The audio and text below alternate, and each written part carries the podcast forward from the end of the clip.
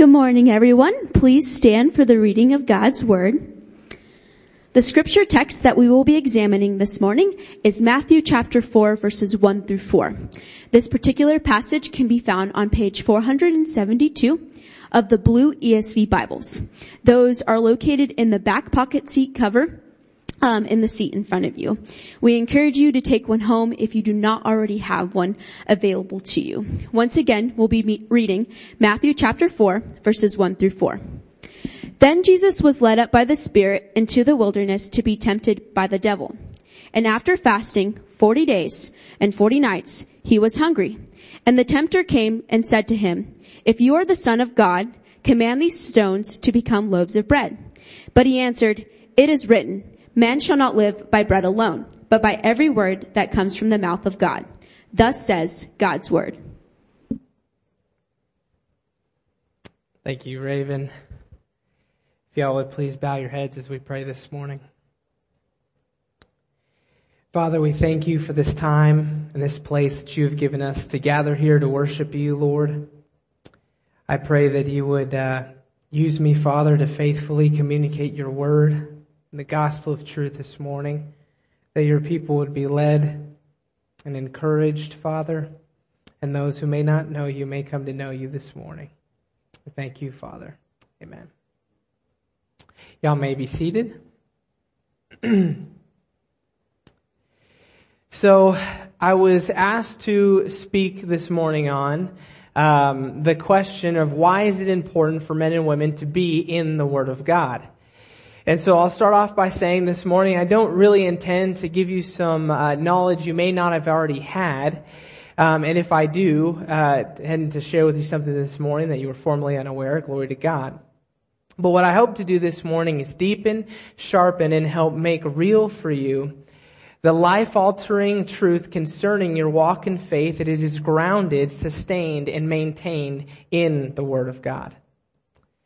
So in order to answer this question, I think it is important that we um, go back and understand something that is foundational to everyone who believes. What is this thing? It is faith. I think it is key for us to understand faith if we are ever to get to the point of understanding the importance of reading the Word of God. So if I were to ask you, or you were to ask me, this morning, what part of, of understanding faith, it, what part of that has to do with understanding the importance of reading the Word of God? My answer would be everything. Now this morning, I don't think that any of you here would disagree with that statement. In fact, I'm sure if I asked you that question, many of you would have great responses. But my hope is to help us refine, define, and define what we understand about faith so as to realize more clearly why faith itself is the very driving force for believers to read the Word of God. It is the wood to the fire, the gasoline to the vehicle, the rocket fuel uh, for our understanding of God as we launch into a vast universe of the knowledge of God. And then by understanding that knowledge, we will glorify Him. So to start, let's go back to the beginning. How are we saved? Ephesians 2 8 says, For by grace you have been saved through faith, and this is not your own doing, it is the gift of God. So we are saved by grace through faith. By grace, God reaches out His loving hand and causes us to believe, and in faith we grab hold to, we grab hold of it, clinging to the knowledge of God, because it is by Him alone that we are saved. Now, please understand me clearly here. I'm not saying that we did anything to actually save ourselves. Ephesians 2, 1 through 5 says this. And you were dead in trespasses and sins in which you once walked, following the course of this world, following the prince and the power of the air, the spirit that is now at work in the sons of disobedience among whom we all once lived in the passions of our flesh, carrying out the desires of the body and of the mind, and were by nature children of wrath like the rest of mankind. But God, being rich in mercy, because of his love with which he loved us, even when we were dead in our trespasses and sins, made us alive with Christ. By grace, we have been saved. So let me ask you, how well can a dead man crawl himself out of a burning building? Not at all.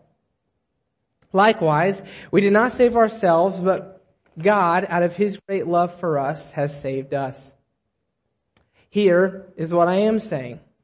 When God saved you, you were made alive in Christ to bear good fruit through faith in God Himself, who made you, who has made you alive. We see this in Romans. Romans 4, 9 through 11 says, is, is this blessing then only for the circumcised or also for the uncircumcised?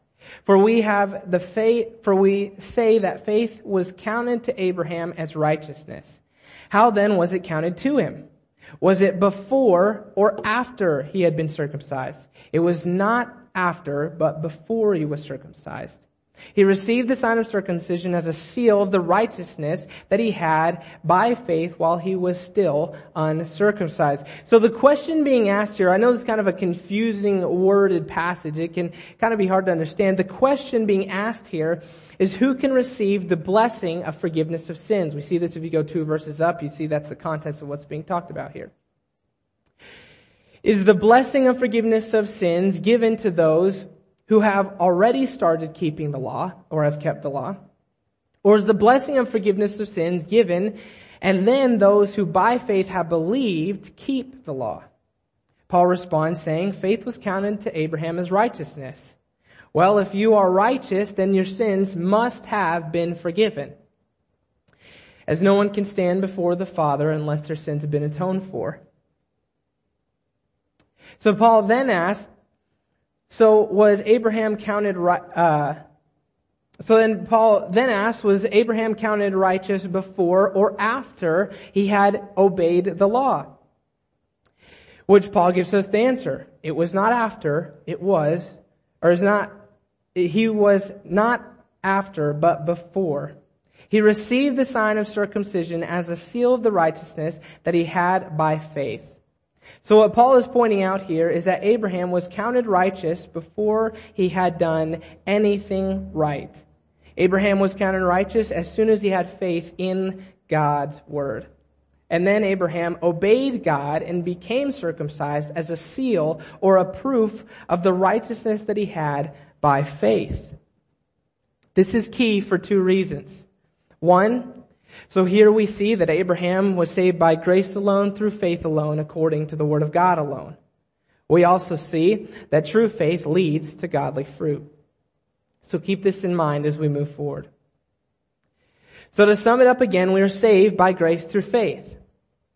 By this we can clearly see that our very salvation is grounded, rooted in faith. But now we must ask two important questions to understand as we move forward in our faith. It is important to ask these two questions so that we do not stray from, as Jesus points it, puts it, the narrow way. So the two questions that we must ask are one, what exactly is faith?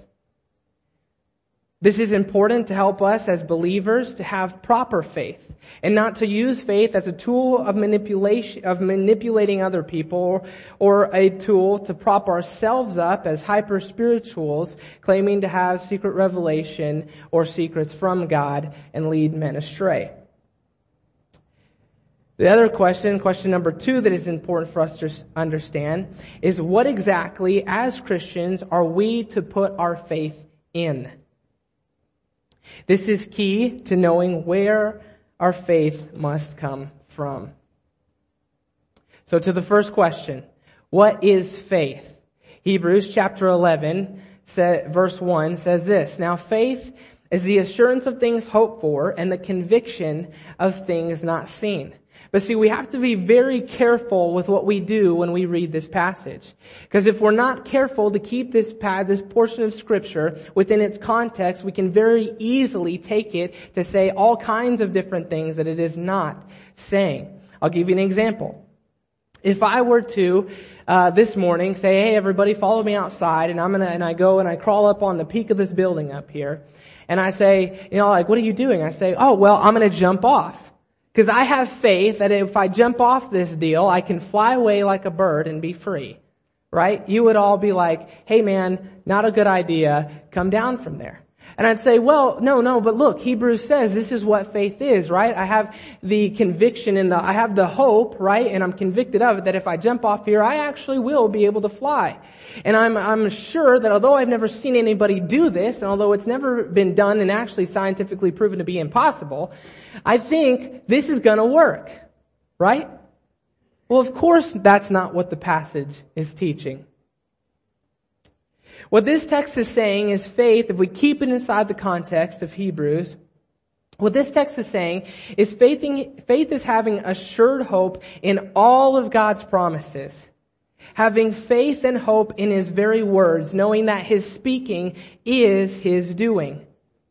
And being convinced that although I cannot see physically the kingdom of God at work and I cannot see this realm of action that God is dwelling in, I know he is working to fulfill all of those promises for my good and for His glory.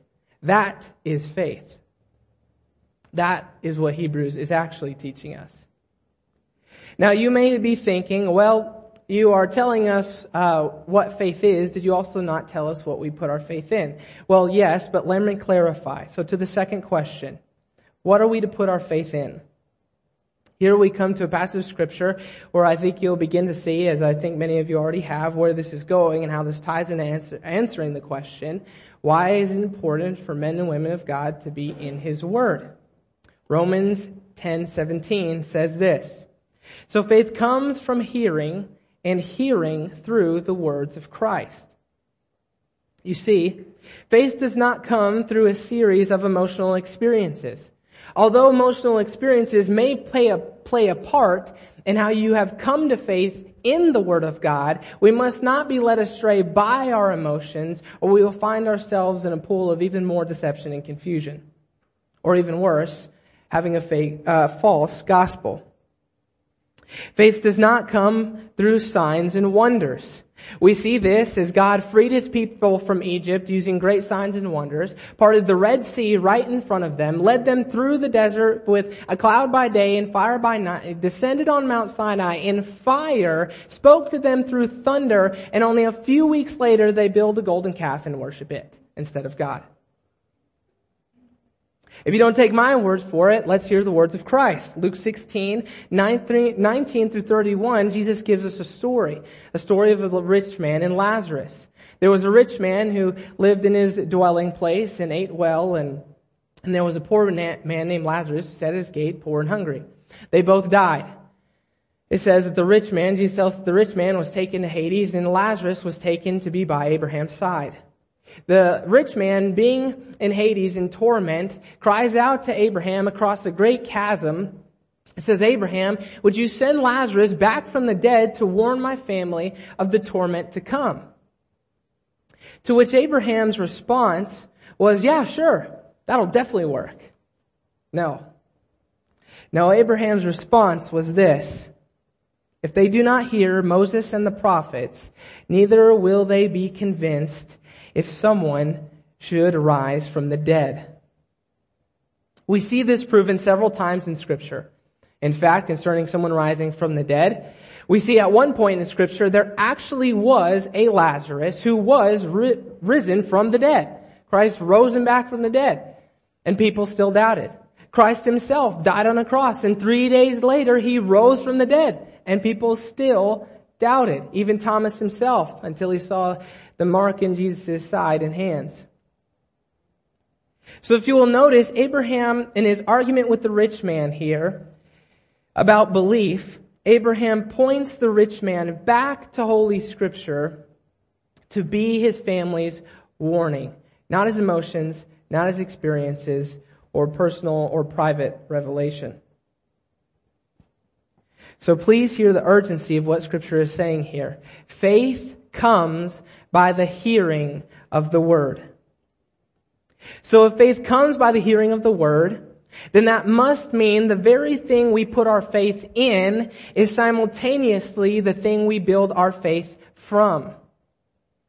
What is that word? Not private revelation,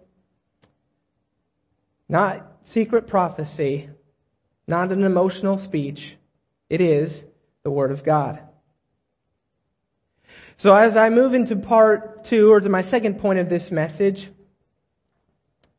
I want to be very clear. Without the Word of God, you have no faith.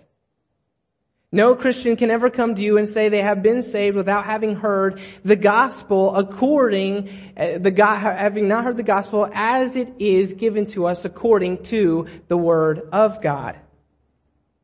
Because all they have then is a faith in a God, but not in the God. And we only know it is the God of the Bible if it lines up with the words that God has spoken in His Bible. Outside of the Word of God that God has preserved throughout history for us, we have no faith. So remember why I started talking about faith in the first place. Why is it important for men and women to be in the Word of God? The answer, because without the Word of God, you have no faith. You have no hope, you have nothing. All you have are what we can scrounge for and find little things that please our flesh here and there, but at the end of the day, we'll find, we'll find it to be shallow and empty and leading us to no life, only deeper into death. Now that we understand our faith is hinged upon the very Word of God, it's founded on the very Word of God. I want to help us understand tonight two, or this morning, two important things the power and the reality of the Word of God, and how the truth of that should make us feel like deer panting for water, and the water is the Word of God. This book, you see, is not just another self-help book. It's not just another find financial independence. It's not just another make you feel good book. It's not a book of old folk tales and mythology. No, this book is the clear inspired Word of God. Now when I say that, I know what comes to most people's minds is yes, we know these words are, were left to us by God and inspired by Him and His words. And although those words are true, I think it comes terribly short. I think our understanding of those words comes terribly short of what the reality of what we're saying actually means. We know that these words are the words of God.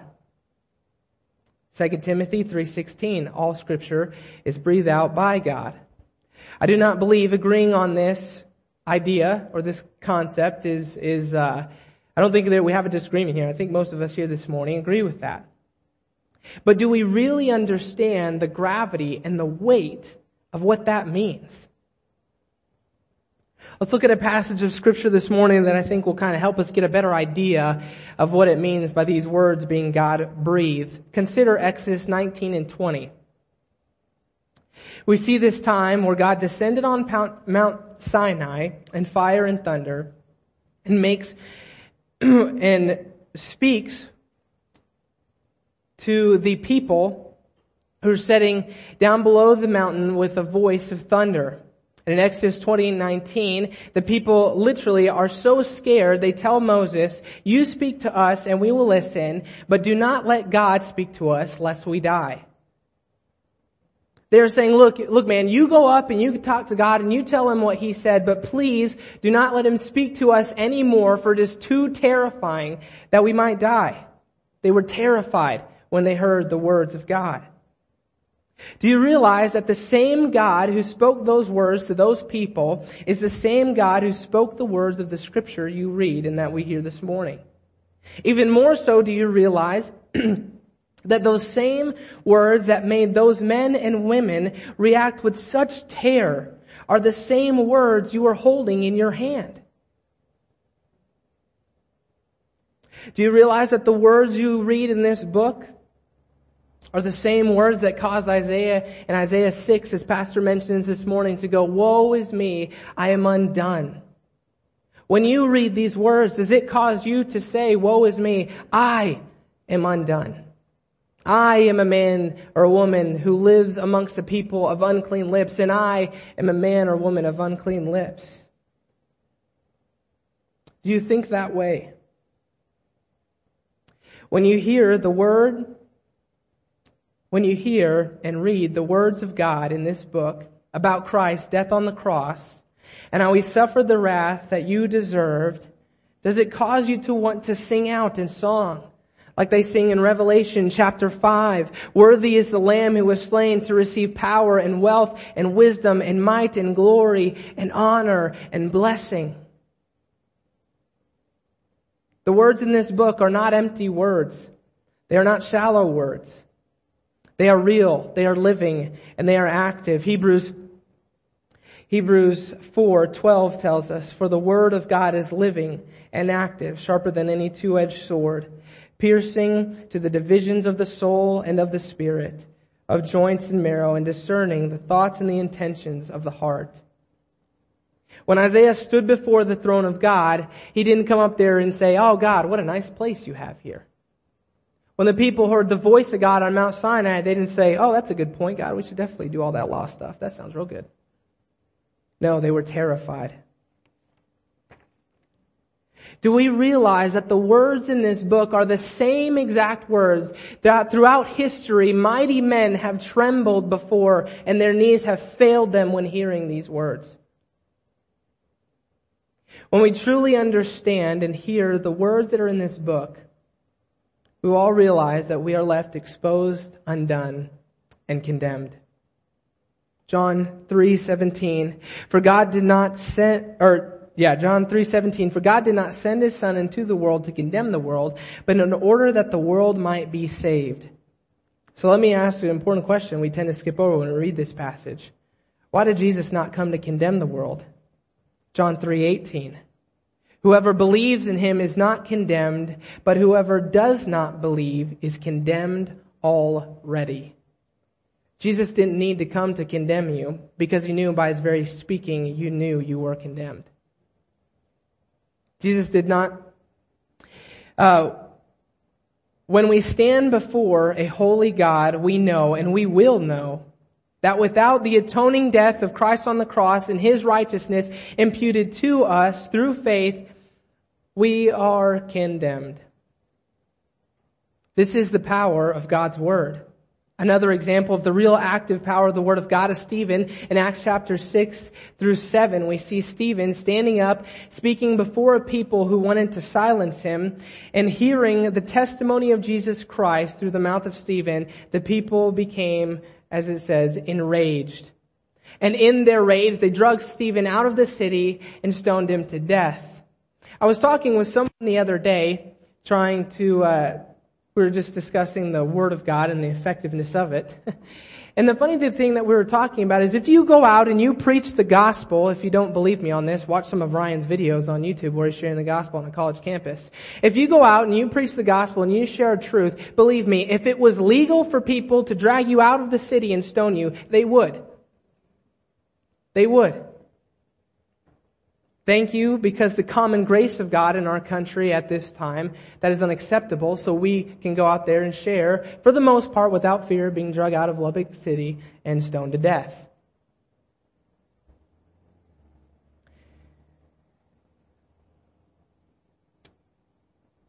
Look, when people hear the word of God, you will always have two reactions.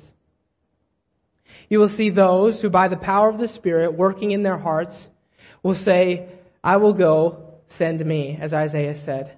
Or like Moses, they will be willing to climb the mountain of the words that we find in this book and stand before God and say, Lord, show me your ways.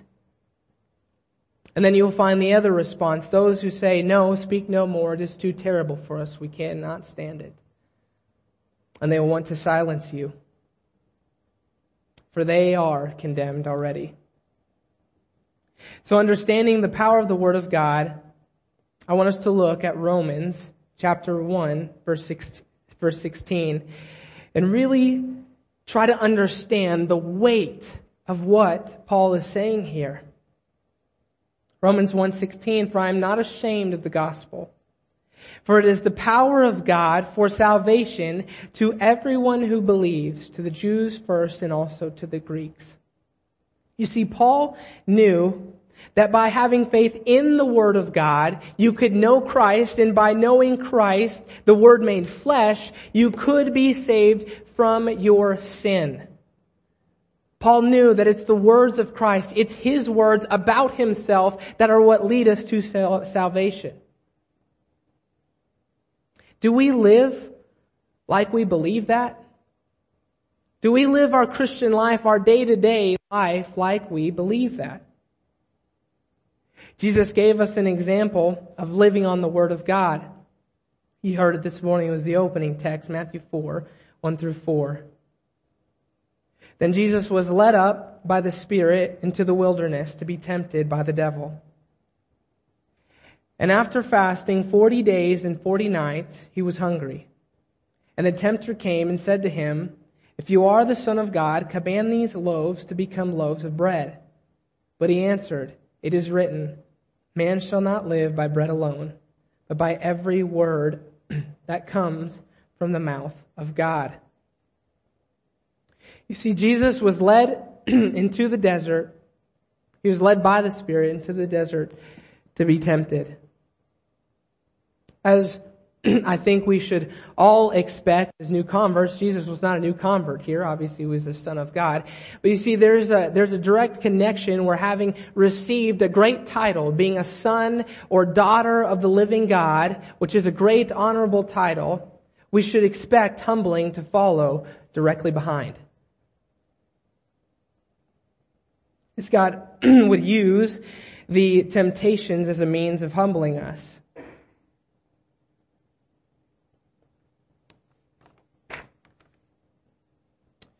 So although Jesus being made, so although being made new in Christ and now conquerors, we always must remember that it is in Christ that we rely on. It is Christ's words we rely on. And Christ displays this perfectly in this situation. Because see, Christ, when he was led up to, when he was led to be tempted, it was not to his humbling so as he might fail. For there can be no conquering without conflict. Quote Matthew Henry. And being led to this conflict by the Spirit, Christ displayed himself well equipped to block the arrows of the evil one and slay the dragon himself. Arrow after arrow, temptation after temptation shot at Jesus by the devil to make the spotless, in an attempt to make the spotless lamb uns, or spotted so as to be insufficient for our salvation.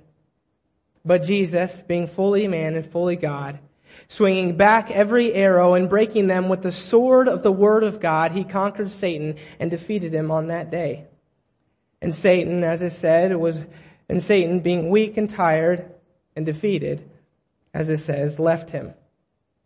You see, it tells us here that Jesus was hungry.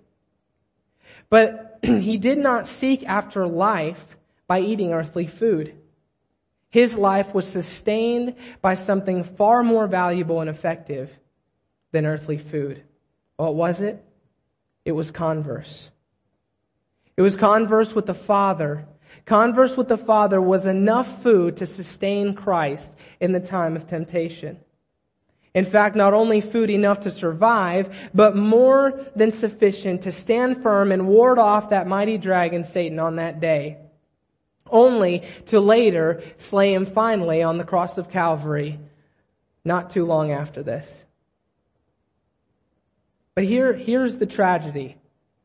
For many of us, and I am plenty guilty of this, the devil doesn't even need to knock me off a consistent path of being in the Word of God. He just has to keep me from it. He just has to keep me distracted enough that I don't feel the need to go to it. He just has to give me enough temptation that I deceive myself into feeling like it's not necessary. You see, Jesus on this day was perfectly walking in the will of the Father, living on His every word. Do we live that way? Do you live on the Word of God? Do you find life through reading the Word of God? You know why Jesus talks about himself as the bread of life and living water? Because you cannot live without food and water. So let me ask you, believer, Do you read the Word of God as though it is your food of water, food and water? Do you realize that without the Word of God, you cannot live? Do you want the Word of God more than you want breakfast in the morning? Do you want the Word of God more than you want Hulu and Netflix and all the entertainment and distractions, the football games, whatever it be? Because here's the reality of it, friends. We can live without the news. We can live without entertainment. But we cannot live without the Word of God. You may, through those entertaining things in the news, you may deceive yourself into believing you're living, but believe me, without the Word of God, we are all dead.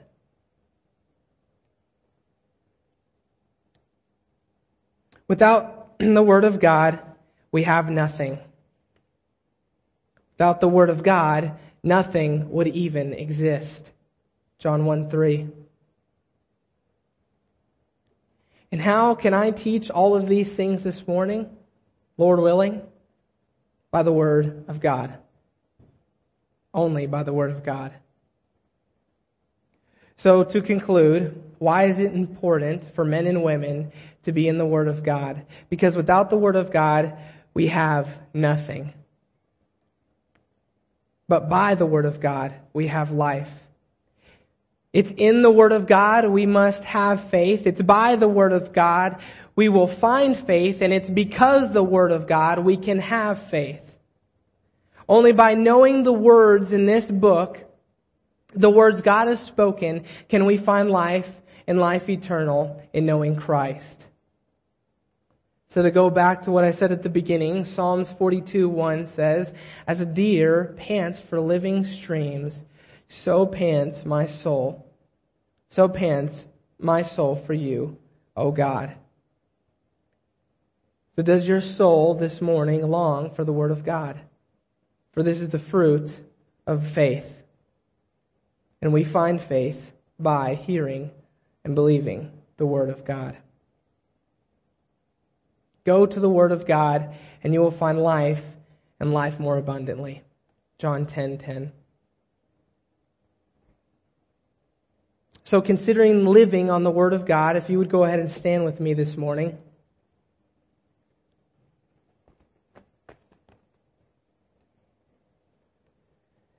So we prepare our hearts to take communion. Helpers, if whoever's uh, helping us this morning, if y'all would like to come up and be prepared to serve the communion.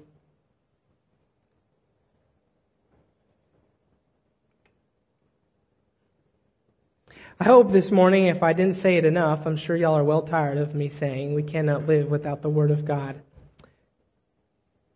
Christ says this about himself in John 6, 53 through 54. So Jesus said to them, Truly I say to you, unless you eat my flesh Unless you eat the flesh of the Son of Man and drink his blood, you have no life in you. Whoever feeds on my flesh and drinks my blood has eternal life, and I will raise him up on the last day. So as we prepare to take communion this morning, for those of you who have not put your trust and put all of your faith and hope in the Word of God, in Christ, His death and resurrection on the cross, atoned, atoning for your sins, I would encourage you to abstain from this table this morning. But for those of you who have believed, this is for us. I was discussing with Pastor the other day and he was explaining to me the, the importance of the spiritual transaction that takes place when we take communion the spiritual oneness. Christ says, if you drink my blood and eat my flesh, you have life. He says in another part, if you eat his flesh and drink his blood, he abides in you and you in him.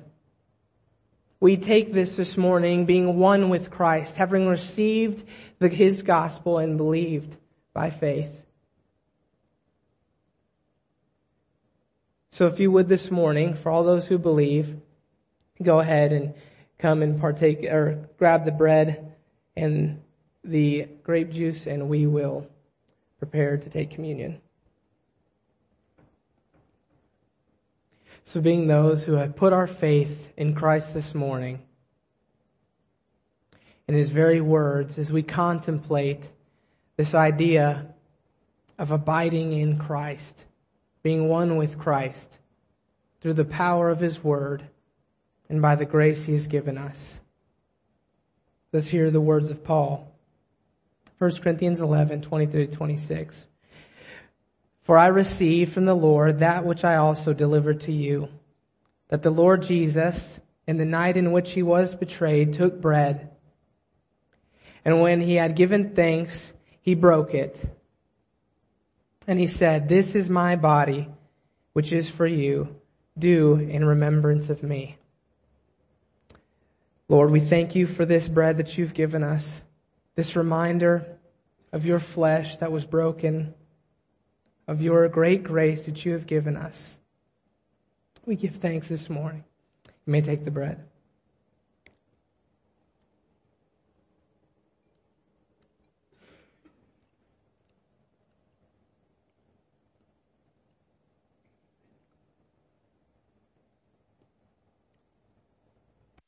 And in the same way, he took the cup also after supper, saying, This cup is the new covenant in my blood. Do this as often as you drink it in remembrance of me. For as often as you eat this bread and drink this cup, you proclaim the Lord's death until he comes. Father, we thank you for your blood that was spilled on that cross that is our salvation the purity of your sacrifice, the holiness of your blood, the holiness of who you are poured out for our sake. We thank you, Father. Let us take the cup.